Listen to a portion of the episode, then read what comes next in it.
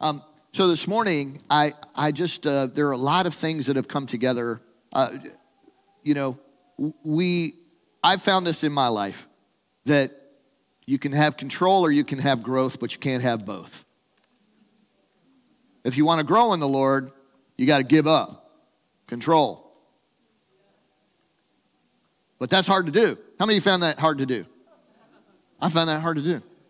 And, and so what, what happens, what, what's happened particularly in today was that there are several reminders from the Lord about things that he has spoken to this house in years past. I sat across the table from a brother on Friday night that I didn't, not, I didn't know. I met him for the first time.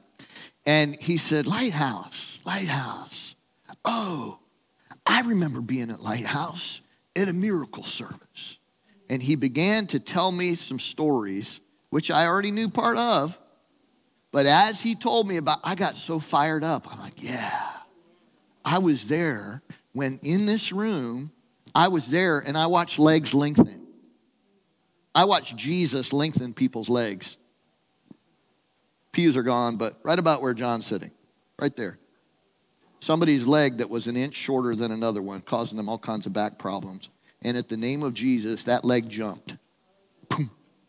And they got up and the back was completely whole. The stories he was telling me was I, I was in a service and people jumped up and they were getting fillings in their mouth. Creative miracles right here in this room. I know some people that did that. And uh, one, the youth pastor at the time, Bethel Temple, uh, Rocky Byers, he was one. And he had, uh, he had an old kind of a dull uh, crown in the back, kind of silver, and it was bright gold when he left this place. This ain't hocus pocus. This is Jesus doing creative miracles. And, and, and so the brother that was ministering that day, he said, Some of you right now, he just shared a word of knowledge. Some of you right now have a metallic taste in your mouth. This is what's going on. Don't worry about it. Jesus is giving you fillings, but go to the bathroom later and look. You'll see what I'm talking about. And true, true enough. People got up and out. Ah, they come back in. I got a filling. I got a filling. No waiting room. No drill. None of that. Come to church. Come on, right? Come on. And and so all of that just it made me and I and, and it was it was like once he, we got started, we're like, oh man, let me tell you about this other miracle. And I and I told him about when I was in India and and there was this guy that came down to the altar and both of his eyes were completely white like you couldn't see anything just completely chalk white and uh, and he somebody had to to bring him down, and I prayed for him. His eyes completely, complete. All of a sudden, he's got these these piercing, dark, you know, eyes, and he's and he starts shouting and he says i can see. I mean i'm just you know i'm i'm i am like nobody. I'm like the guy that didn't need to be there. I was maybe uh, this is 1995 i don't even know how old i was back then. But anyway i was i was under 30 did they take you seriously when you're under 30 i don't think so. And uh, uh, anyway you didn't hear that. Um, anyway, uh, I prayed for this guy, and his eyes were completely opened. And then he says this to me uh, through an interpreter. He says, I was named after a Hindu god, and I want a Christian name. And I gave him the name Dan. He said, I want you to name me because Jesus opened my eyes when you prayed for me, and I named him Daniel. Isn't that crazy?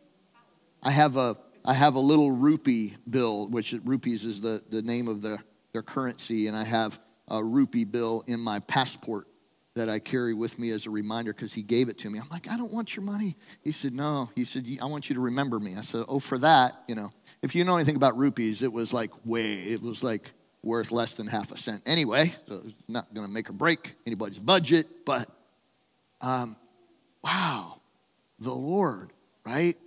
The Lord.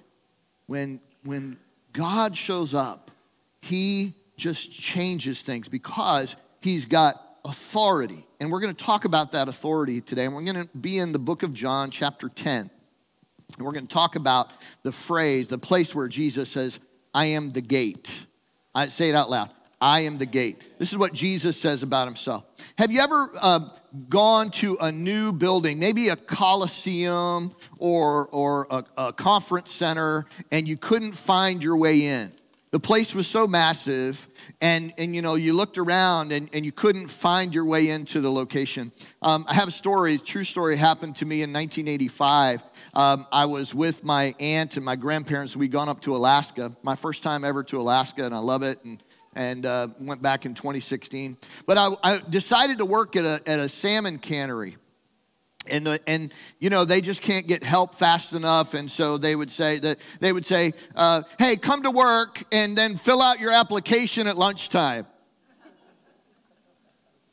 and I'll get, oh, okay, cool. You're not really too worried about me pushing paper or anything, then, right? So, so uh, we would start the we would start the job at 7 a.m. and you'd work seven in the morning until midnight, and anything over eight hours in a day was overtime. So I was 18 years old, and I was probably at that time I was probably making in in after after eight hours I was making more than 25 dollars an hour. I thought I was rich. The problem was that uh, they said, okay, you need to go to the cafeteria. Well, I didn't know where the cafeteria was. Like they didn't tell you nothing, right? I didn't even fill an applica- application yet. This is my first time at this cannery. It's a big place. And so I, I start walking. I said, well, these people look like they know where they're going, and I followed them in. And I go in, and man, I'm telling you, glass plates, crystal glasses. I'm, I'm, I'm talking prime rib, baked potato, already, already plated, right? Linen napkins, nice silverware. I'm like, yes! When you're 18 years old, you can put down some prime rib. I'm there. And I get in there and I get about halfway done, and this little Korean guy comes out with a meat cleaver out of the kitchen. He said, What are you doing in here? So, well, I work here. No, you're not one of the you're not one of the full timers. You're not one of the year round employees. You're not supposed to be here. You're supposed to be over in the cafeteria. Oh, well, I didn't know the way in. I didn't know the way. I didn't know how to get there. And so, you know, he follows me out with a meat cleaver. I don't know if that was a message or he just didn't want to put it down because it was clean. I don't know. But uh, he follows me out with a meat cleaver and, you know, wait, just one more bite. And I made my way out to the cafeteria where they were serving clam strips. But anyway. It was not bad, it was good. You know, we've got to have access. We've got to know the way in. And, and God put on the inside of every one of us, uh, the Bible says eternity is set in the hearts of men. God has set eternity in men's hearts. That we know that there's something more than the life that we have to experience, you know, in the nine to five, eight to four. You only work half a day, that's 12 hours. 12 hours is half of 24. You know, what, whatever you do in life, it's not going to be enough unless you know the meaning behind life itself. It's not going to be enough. And so when Jesus begins to talk to the Pharisees in John chapter 10, he begins to talk about the importance of this principle. So let's go into our notes here, and we're, we're going to read John chapter 10. And uh, I'll, I'll, read it for you, and, and we'll just get into it together. Very truly, I tell you, Pharisees, anyone who does not enter the sheep pen by the gate, but climbs in by some other way is a thief and a robber. That's pretty straight. One verse, and he's already ticked them off. The one who enters by the gate is the shepherd of the sheep. The gatekeeper opens the gate for him, and the sheep listen to his voice. He calls his own sheep by name, and he leads them out. When he has brought out all of his own, he goes on ahead of them, and his sheep follow him because they know his voice. Everybody say, know his voice. But they will never follow a stranger. In fact, they will run away from him because they do not recognize a stranger's voice. Jesus used this figure of speech, but the Pharisees did not understand what he was telling them. Therefore, Jesus said again, Very truly I tell you. Now, in an oral culture, when you have to repeat yourself, it's, it, he, Jesus has gone to the place, this is insult now. Very truly. Anytime you get two very trulies from Jesus, you better pay attention. I am the gate for the sheep. All who have come before me are thieves and robbers, but the sheep have not listened to them. I am the gate. Whoever enters through me will be saved. They will come in and go out and find pasture. The thief comes only to steal, kill, and destroy. I have come that they may have life and have it to the full. The greatest thing you could ever be is a sheep. One of Jesus' sheep. You don't have to rise above to be anything above that. If, you, if you're one of his sheep, you have made it.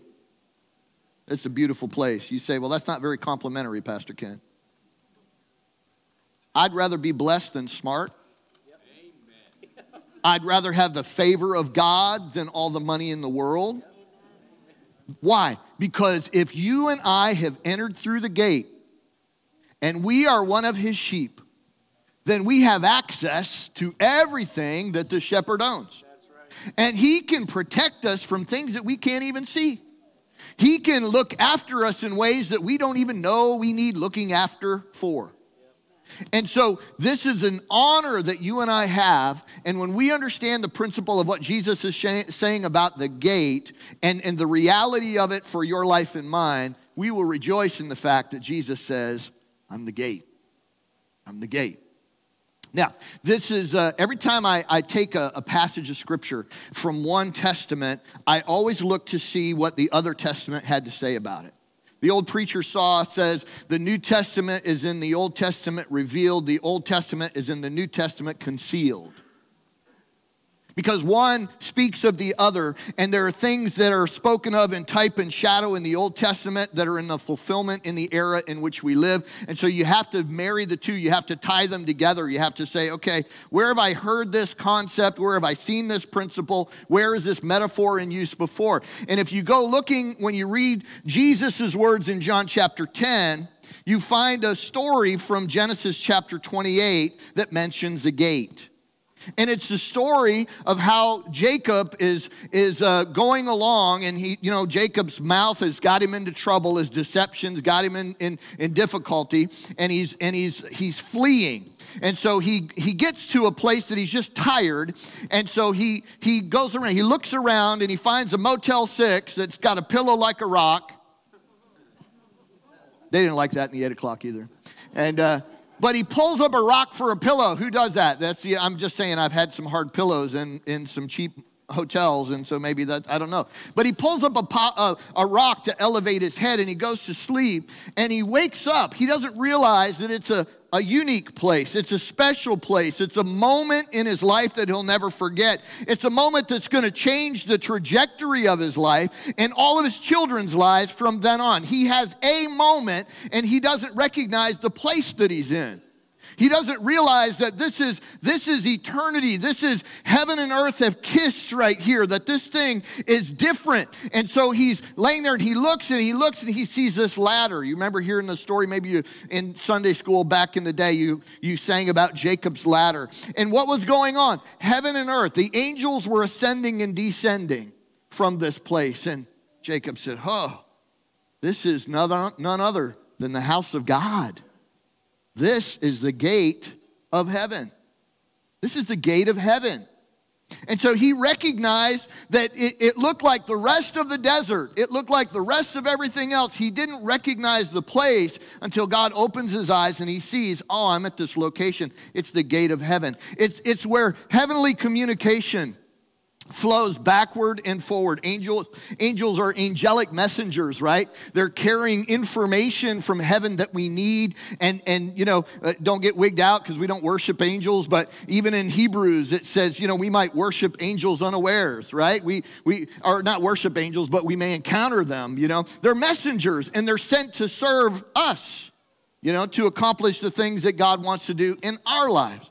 So, anyway, Jacob has this encounter and he said, This is the gate of heaven.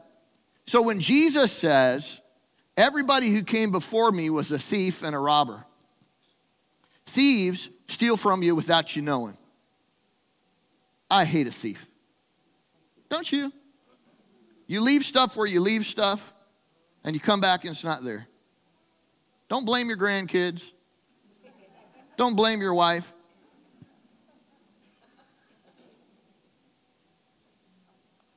No, a thief is somebody that steals from you and you don't know you're being stolen from.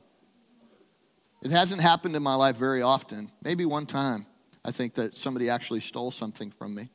And, uh, and you know, the best thing to do when you've been stolen from, when it's a person, is just turn around and give it to them.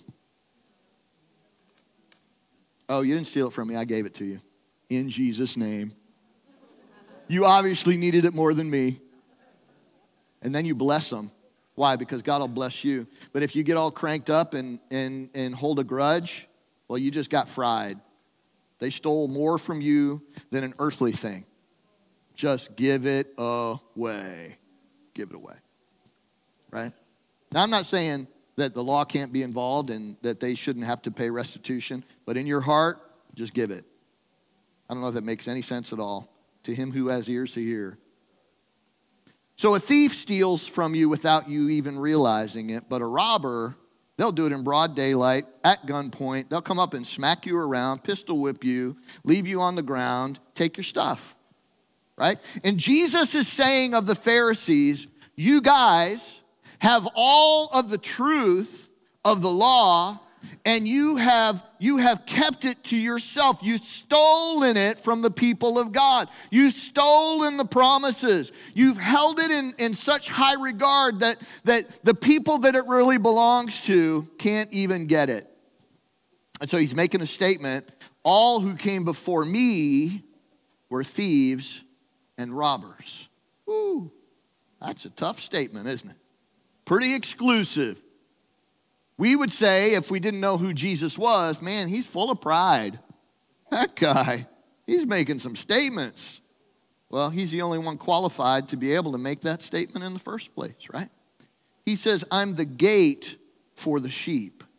I'm the, I'm the one, you know, not, we're going to talk about what, what gates are in the Bible here, but I'm the gate for the sheep. You got to know how to enter into everything that God wants to have for you. You got to know, you've got to have accessibility, and Jesus is our access. So in the Bible, gates have numerous purposes. This in your notes he, uh, he says uh, there's several different passages of scripture. Genesis 23 ruth 4 Gate, gates were places where decisions were made and deals were witnessed. Today and, and anybody that lives in gloucester you, you kind of known this but i find myself introducing people to, that are new to gloucester. You know uh, how many of you thought it was strange when you moved to gloucester? There, there was, a, there was a, a, a, a general part of town called gloucester courthouse like, as soon as you heard that, you're like, courthouse? I don't want to go to the courthouse. Judges and lawyers are there. Stay away from them all I can. Why do I want to go to a courthouse? But you know, in, in the municipalities around here, the, the, the county seat is known as the courthouse. But in Gloucester, we got three courthouses, don't we? Let's count them. We've got the historic courthouse, and then we've got the old courthouse, and we've got the new courthouse, right? Who can keep up?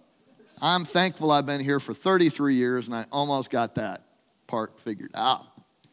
That those are the places where legal documents are kept. Those are the places where decisions are made, where judges sit behind a bench and they say, based on the information I have and based on the law that I have that I go by, and I'm going to make the most integrous, righteous decision I can make, the innocent go free and the wicked get punished. Now, that's a way over generalization of what's supposed to happen, but that's the reality.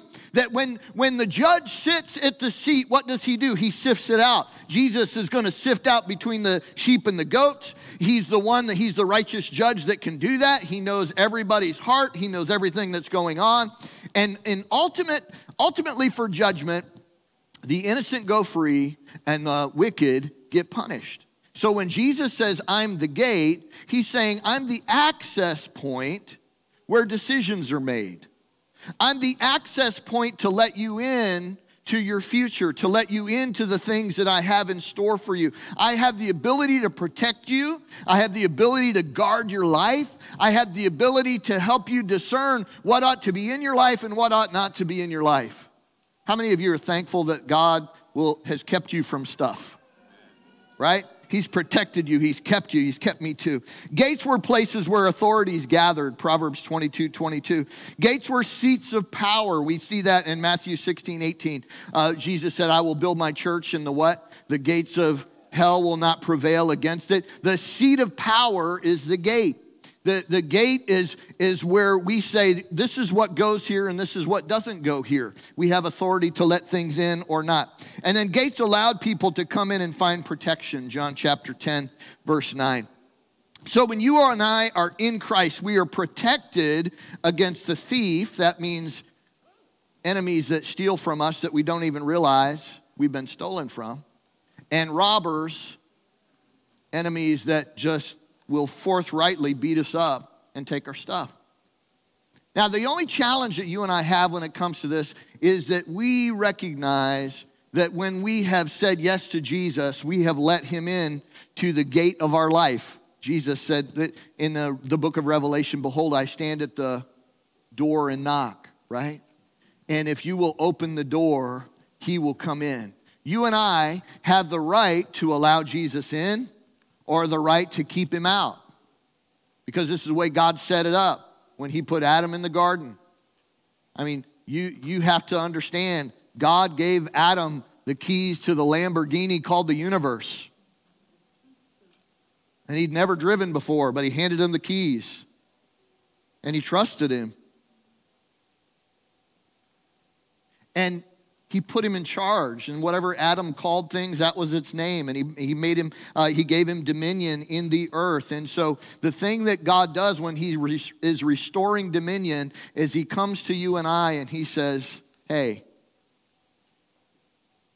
your flesh is going to want to agree with this world every chance it gets and your flesh wants to take you down hard. It wants to steal from you. It wants to diminish you if you let your appetites run wild, you will not live a long life. But Jesus would say, if, if you'll come to me and you'll give me control and you'll agree that I have a rightful place of lordship because I have defeated death, I have defeated hell, and I have defeated the grave. And I'm not just some benevolent dictator sitting up here saying you ought to do it my way because I want my way. I have been where you are and I've defeated your enemy. Now, if you'll follow me, we can defeat him together. Amen? So you opened the gate of your heart and you said, It's a righteous decision to follow Jesus. And when you said he's righteous, he made you righteous. He gave you his standing. He gave you the full rights as sons. He gave you access to heaven. He gave you access to all the promises of God. He's not looking at your past any longer because he's too busy looking at your future filled with the promises of God. And so when you and I come to him, we give him access, he gives us access. But there are places in our lives that we haven't fully turned over to the Lord. In Romans chapter 14, this is, I'm, I'm touch your neighbor and say it's, it's about to get deep here. Romans 14, 23, but whoever has doubts is condemned if they eat because their eating is not from faith, and everything that does not come from faith is sin. Now, that's a that is a word out of context, and I'm only going to give you a brief context, and you're going to have to go back and look at it. But it didn't have the whole, I didn't have room to put the whole chapter in there. What Paul is saying there is that if you're a person of faith, then nothing is off limits for you. If your faith is strong, then he's saying meat sacrifice to idols, no big deal, because an idol is really nothing anyway. Somebody's just given it power. And so, but he's addressing a problem that broke out in the church because you had you had some uh, you had Gentiles and some of them were were buying the, the the the cheapest cuts of meat. And you know why they were cheap? Because they'd already been paid for once. And they'd take a bull and they'd sacrifice it. And the cost was, you know, was for the sacrifice. Somebody paid for the sacrifice, but then they had all this meat left over. And so what do they do? They put it on discount. And so some of the church people go buy it and they'd bring it to the church for, for a Sunday potluck. And somebody would look at it and say, you know what? I recognize that prime rib. It was up the street at an idol. Somebody offered that thing to a demon god, and you brought that thing in here to the house of God. What are you thinking? Now, in that moment, Paul would say, and this is, Paul would say, if it were just me, I wouldn't have any problem eating it because my faith is such that I realize that an idol is really nothing anyway. And it's just those people in their ignorance doing what they're doing. And so I would look at it and say, huh, but I'm, I'm sanctified. I'm thankful. That beef was on sale. I'm going for it.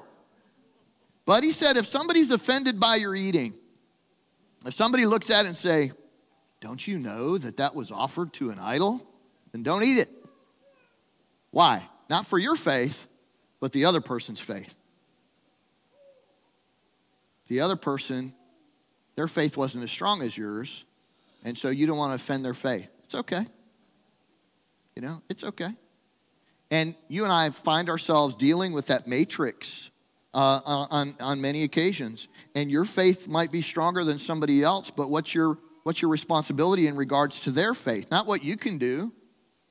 When you're home by yourself, eat whatever you want, is what Paul's saying.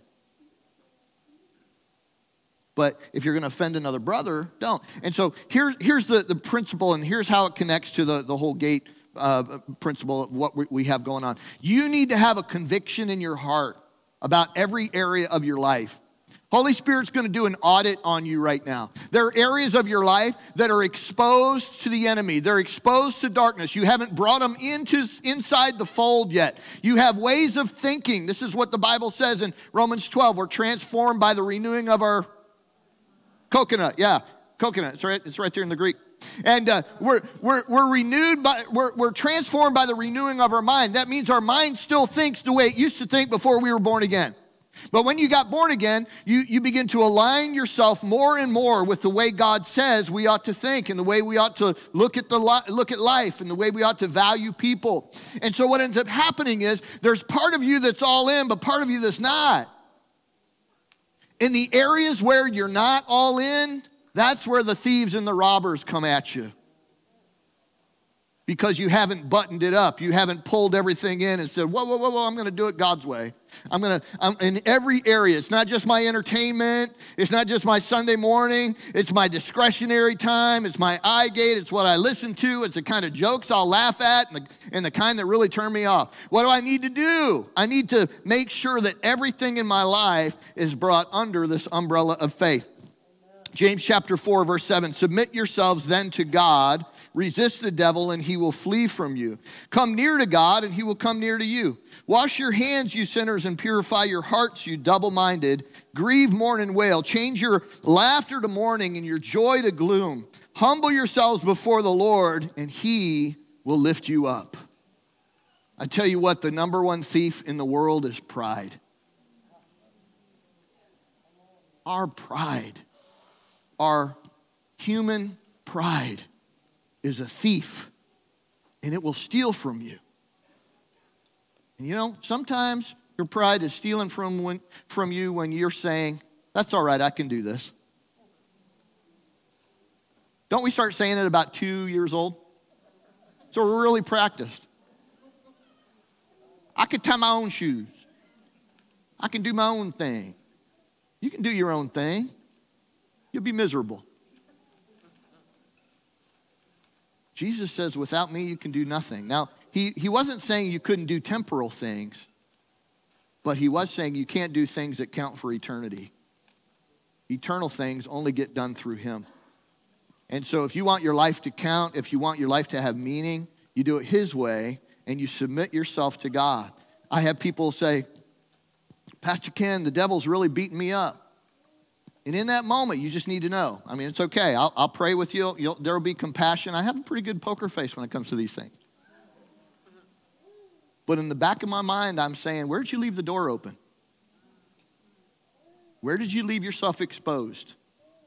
What, what is it that's, that's on the inside of you? Maybe it, was a, maybe it was something that somebody said to you when you were a child, and, and that lie has proliferated in your life all this time and, and it hasn't been brought under into submission to the Lord, right? This is what Paul says. We tear down every stronghold and we make it obedient to the Lord Jesus Christ. We demolish it. We don't fight earthly battles with earthly means, uh, your spiritual battles with earthly means. We've got to fight them in a spiritual way. And, and so we've got to submit ourselves to God. Submit your whole self. This is number one in your notes. Submit your whole selves to God where you will find your strength, and then you can do the next step. Anytime I feel like uh, the enemy's beating me up, it, you, you got to check yourself and you have to say, Did I leave myself open? Did I allow myself to be uncovered in an area that God wants me covered? Have I left myself out there? And so this is what Paul is saying anything that's not of faith is sin. He said, if you're still doubting what God wants to do in your life, you're not standing in faith. You need to find out, get into the word. I'm not, and, and here's the, the, the challenge, church. You know, the saints who, who are a little further ahead of us, they can help us with this journey, but nobody can give you your answer because you got to get it from God. That could be part of the problem. You're letting other people tell you God's will for your life. Well, don't do that. Jesus says, I am the gate. And if you need protection, you come into me. And he said, You know what? My sheep know my voice. That's the confidence that we have. Oh, I'm hearing from him. Now, somebody, somebody that's been in the Lord for a little while, maybe they sit with you and you say, This is what I feel like I'm hearing from the Lord. And that person will say, You know what? That sounds a lot like the voice of Jesus to me.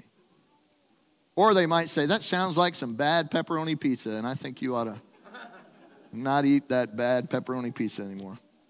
Number two, resist the devil in the power of God's might. And the enemy has no power and he has to flee. He has no power and he has to flee. You need not fear anything on this planet because God has given us everything we need for life and for godliness through our knowledge of Him. And so you don't have to fear the devil. You don't have to fear the demons. You don't have to fear people. Why? Because people are not our enemy. We wrestle not against flesh and blood. Right? We don't have to fear anything because God is our God. And so we, we run through the gate and we look and we say, ah, I'm protected. His authority, where heaven touches earth. So today, here's a couple of questions. Where has the enemy been stealing, killing, or destroying you? What's that area of your life that maybe there's a crack, maybe there's the chink, maybe there's the thing that that uh, you get disturbed, you get uptight about? You know what? Uh, you, you just need to know that uh, all of us need to fortify our thinking. We need to fortify our lives. We need to buckle down and we need to say, okay, I'm, I don't want to get ripped off from. I, I, I want to be secure in the Lord. And so there are areas of our life that we need to do an audit on. And we look at our life and we say, why am I listening to this person? Every time I talk to them, they're tearing me down. Why, why am I constantly thinking about this scenario? And, and ask yourself the why questions, dig into it and, and find out what the Lord's saying. And then what area have you left exposed or uncovered in your life? What is that area that you have, you have just not given attention to? And you haven't looked at it and you're kind of afraid to. I mean, you know, you get kind of a sense, oh, yeah, I, I know, like, I know that part of the foundation is not really good, but if I look at it, maybe it, maybe it won't be so bad. Ignorance is bliss. We're, we're choosing for ignorance rather than going and saying, know what, I, I need to go investigate that. Sometimes not knowing is the worst because then you're tormented. I don't know what that person thinks about me. Well, go talk to them. Well, they might say something I don't like. Yeah, but right now the devil's telling you a whole lot of stuff you don't like. Right? So get to the other side of that. Get a good foundation, get a good footing. Don't leave yourself exposed. Get on the other side of the gate. Jesus is saying, Come in and where I can protect you. Don't leave yourself exposed. Amen.